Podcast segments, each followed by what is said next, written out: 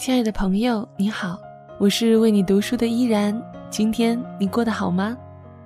最近有没有好书想要和我分享呢？欢迎你留言给我。今天我将继续和你阅读蒋夜华所写的《从流浪到归家》。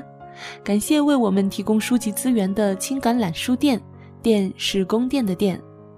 如果你想要和我一同阅读这本书，欢迎在青橄榄的网站购买正版进行阅读。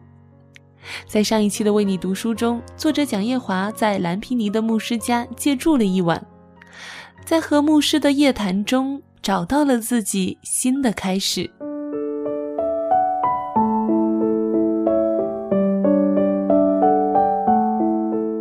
第二天一早，我就告诉牧师我要走了。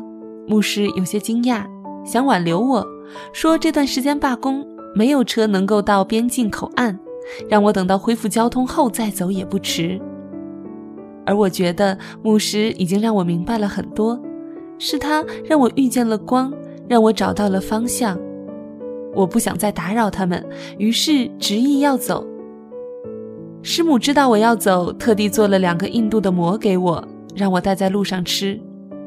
我忍住眼泪，拥抱了师母，并拍拍她的背说：“很快我就会回来的。”虽然我也不知道这个很快到底要多久，回来这个承诺最终是否能够兑现。离开学校差不多是早上八点，是一天中最美的时候。由于罢工的缘故，街上冷冷清清。我本来想尝试看有没有私家车可以拦，但很不巧。走了两三公里，只看到警车和军车经过，没有一辆普通车出现。不过这种说法也不太严谨，因为车还是有的，只不过是自行车。看着一辆辆自行车从身边经过，我突然有了一个大胆的想法。也许这个想法近乎疯狂，但我真的这么做了。当一个年轻力壮的小伙子缓缓从远处骑来的时候，我不好意思地竖起了大拇指。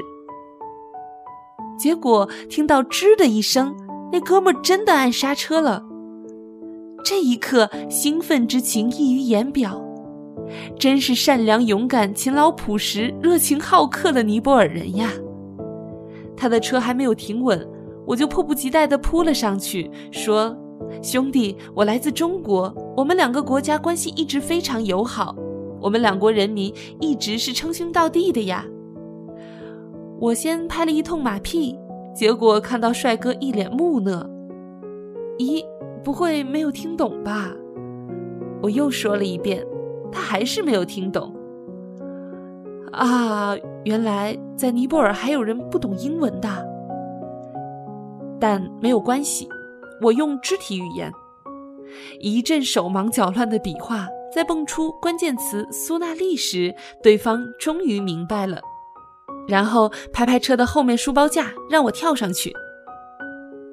要知道，自行车载人和汽车载人是完全两种概念。汽车的话，你坐在车里，司机踩踩油门，一点都不费力；而自行车是一步一步靠人力踩出来的。载上一个人的感觉和一个人骑是完全不一样的，再加上当时我背了一个十五公斤的大包，保守估计整个重量在八十公斤左右。骑了几公里后，那个小伙子到了他的目的地，他没有这么走开，而是又帮我拦下另一辆自行车，并告诉他们我要去的地方，要求他们一定要带我过去。这二十八公里的路。对我来说是值得用一生去回忆的。路上不断有人帮助我，一次次让我感动。他们没有要求我回报什么，完全是无私的帮助我。有一次，我感觉骑车大叔实在是骑不动了，想让他休息一下，换我来骑。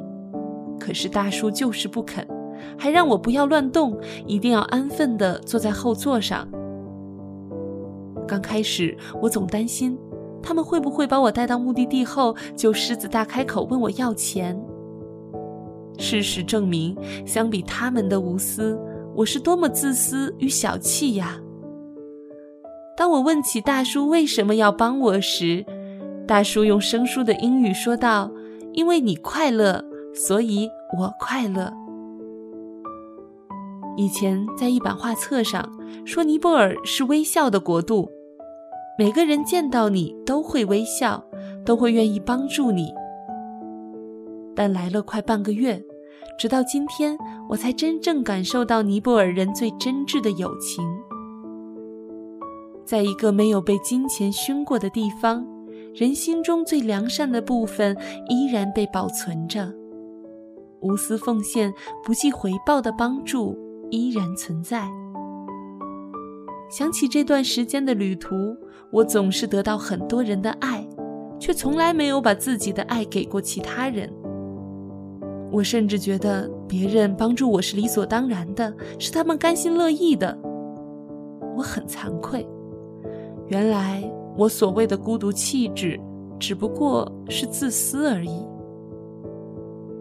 大叔说的很对，爱是需要付出的。当付出爱时，就能改变周围的人；当周围的人改变时，才会影响自己。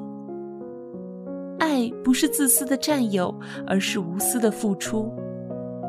只有付出，才会有收获。就如同山涧里一根引水用的竹子，一头如果堵住了，水马上会灌满这根竹子，竹子里的水就会变成死水。只有当一头愿意付出后，新鲜的山泉水才可以从另一头源源不断的涌流进来。我忽然想起了泸沽湖的那个女孩。当我们分开时，她对我说的话：“基督徒不是应该很有爱吗？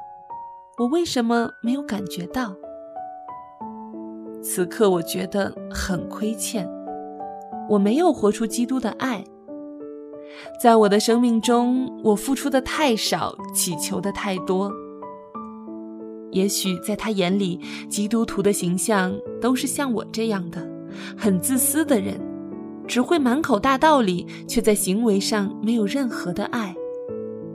他会因为我的不好而否定所有的基督徒，甚至基督信仰吗？如果真是这样的话，我觉得自己犯大错误了。我坐在自行车后面，默默的祈祷。求上帝饶恕我，让我被基督的爱所充满，并且可以流淌出来，在今后的日子里能够活出不一样的美好的生命。第五辆自行车把我送到了口岸，换钱，盖离境章。当我走过边境大门时，回头对着尼泊尔的国境看了最后一眼，然后微笑着转过头。踏过边境，虽说才走了几步路，但已经进入了另一个国家——印度。有人说，尼泊尔是永不止息的和平与爱，因为它的英文名可以解读为 “Never-ending Peace and Love”。而印度 （India） 是我一定不会再来了，“I never do it again”。我不知道离开印度的时候会不会说出那一句“我一定不会再来”，但第一感觉跟尼泊尔时已完全不一样。印度使用的货币名字虽然还跟尼泊尔一样，都叫卢比，但头像换成了甘地爷爷，所有的面额都是甘地爷爷。在这里，尼泊尔的卢比已经不能再使用，左右两旁都是琳琅满目的商店。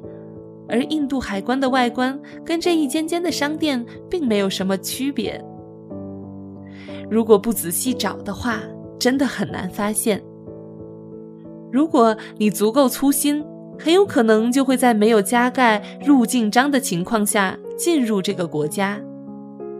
那接下来会遇到怎样的麻烦，只有上帝知道。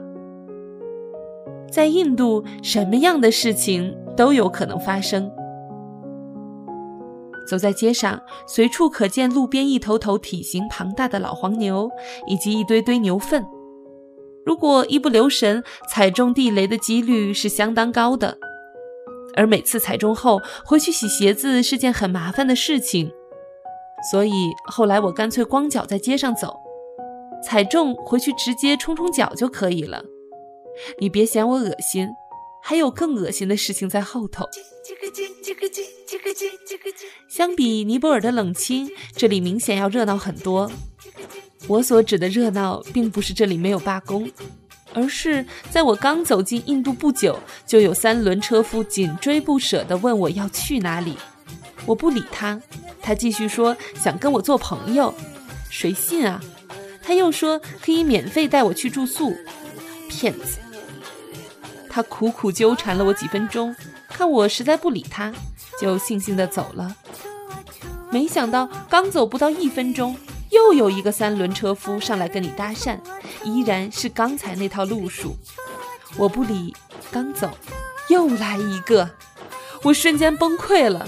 没完没了，谁受得了啊？果然，印度真是一个不可思议的国家。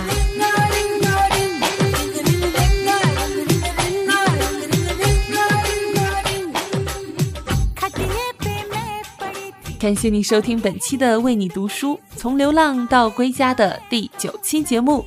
作者来到了不可思议的国家印度，而在下一期的节目中，就让我们一起来了解。他的印度之旅。如果你想要提前阅读本书内容，欢迎购买正版进行阅读。喜欢我的节目，欢迎在新浪微博关注 NJ 依然，转发本期节目，有机会在全书更新完毕后获得这一本《从流浪到归家》。依然代表作者蒋叶华，感谢您的收听，我们下期再会。